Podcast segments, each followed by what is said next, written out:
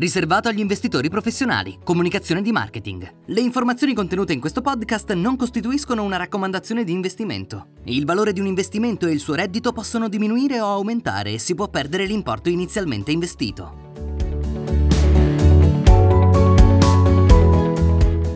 Buongiorno e benvenuti a Microfoni Accesi On Air, la nuova serie di podcast di Janus Anderson in cui vogliamo accendere mi- riflettori e microfoni per condividere con voi brevi spunti su singoli settori e di mercato che i nostri esperti ritengono possano rappresentare punti chiave fondamentali per il futuro degli investimenti. Io sono Cristina Giordano. E io sono Matteo Ercole.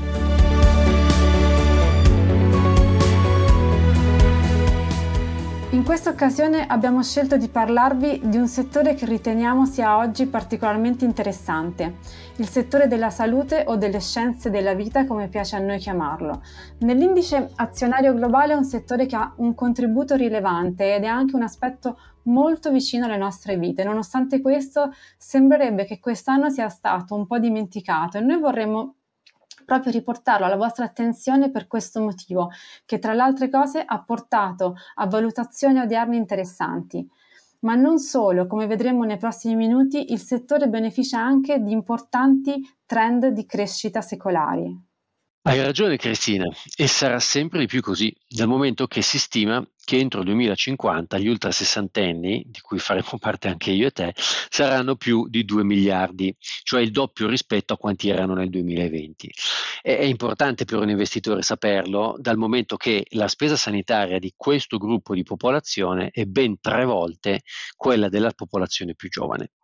Questo è un trend secolare che secondo noi rappresenta un grande potenziale di apprezzamento nel lungo periodo, ma anche se torniamo ai giorni nostri e guardiamo più al breve periodo, eh, siamo convinti che il settore della salute dovrebbe guadagnarsi un buono spazio in ogni portafoglio che voglia definirsi ben diversificato.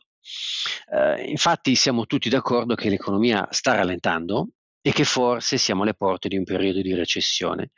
È quindi bene sottolineare che alcuni titoli del settore sono altamente difensivi, ad esempio società farmaceutiche a grande capitalizzazione, aziende medtech e assicurazioni sanitarie. Ciò che rende queste aziende così difensive è il fatto che la domanda di assistenza sanitaria è piuttosto anelastica anche durante periodi di recessione. Poche parole, quando ci ammaliamo dobbiamo andare da un medico anche se l'economia sta rallentando. E la storia passata ci dice che quando i mercati scendono più del 15%, il settore della salute partecipa a meno della metà di questa discesa. Certamente Matteo, quindi un settore che beneficia di caratteristiche di, difensivi, di difensività, prospettive di crescita secolare legati a trend demografici ma anche e soprattutto, a mio avviso, prospettive di crescita del settore sono legate fortemente all'innovazione in campo medico. I rapidi progressi, infatti, che ci sono costantemente nella, ricerca clinica continuano senza sosta. I riflettori si erano accesi già a suo tempo su questo punto durante la pandemia, ma in realtà è un settore che da diversi anni ormai sta riportando un tasso di innovazione estremamente elevato. Per esempio, se ci soffermiamo ad osservare l'innovazione nelle biotecnologie, in questo specifico momento storico crediamo che abbia raggiunto livelli mai visti prima. Il 2023 potrebbe, secondo noi, infatti essere un anno record per quanto riguarda il lancio di nuovi farmaci.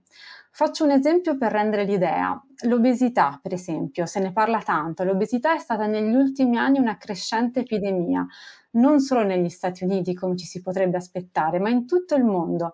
E si stima che nel 2030, quindi tra non molti anni, oltre il 40% della popolazione sarà obesa o comunque in, in sovrappeso. L'obesità però non è solo una malattia a sé stante, ma ha conseguenze dirette su altre patologie.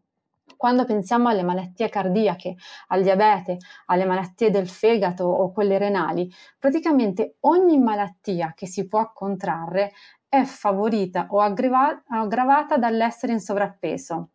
Per cui cosa sta succedendo oggi al riguardo, ci chiediamo. Stiamo assistendo allo sviluppo di nuove terapie che per la prima volta hanno visto dare risultati notevoli in termini di perdita di peso, mai visti prima. Abbiamo terapie iniettabili che vengono somministrate una volta a settimana, oppure orali invece una volta al giorno, che hanno portato a una perdita di peso tra il 15 ed il 20%, un risultato considerato assolutamente notevole.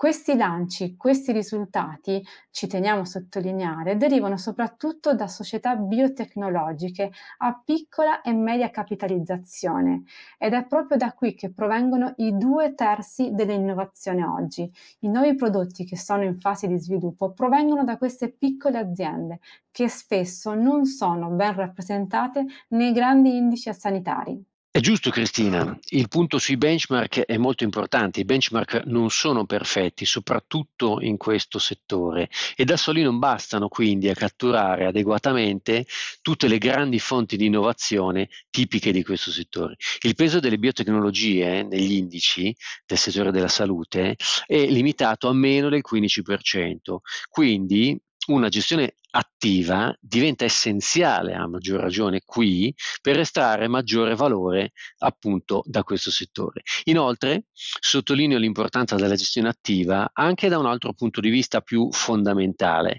Infatti forse non tutti sanno che il settore della salute è quello che mostra la più ampia disparità tra vincitori e perdenti. Quindi comprando semplicemente un indice inevitabilmente ci esponiamo anche a tutti quei perdenti.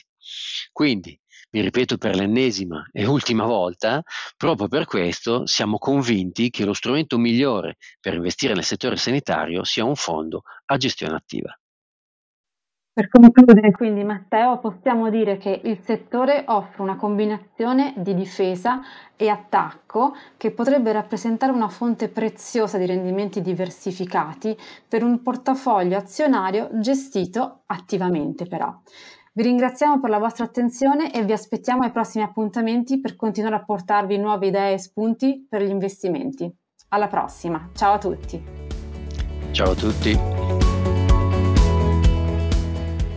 pubblicato in Europa da Janus Anderson Investors. Janus Anderson Investors è il nome con cui vengono forniti i prodotti e i servizi di investimento da Janus Anderson Investors International Limited.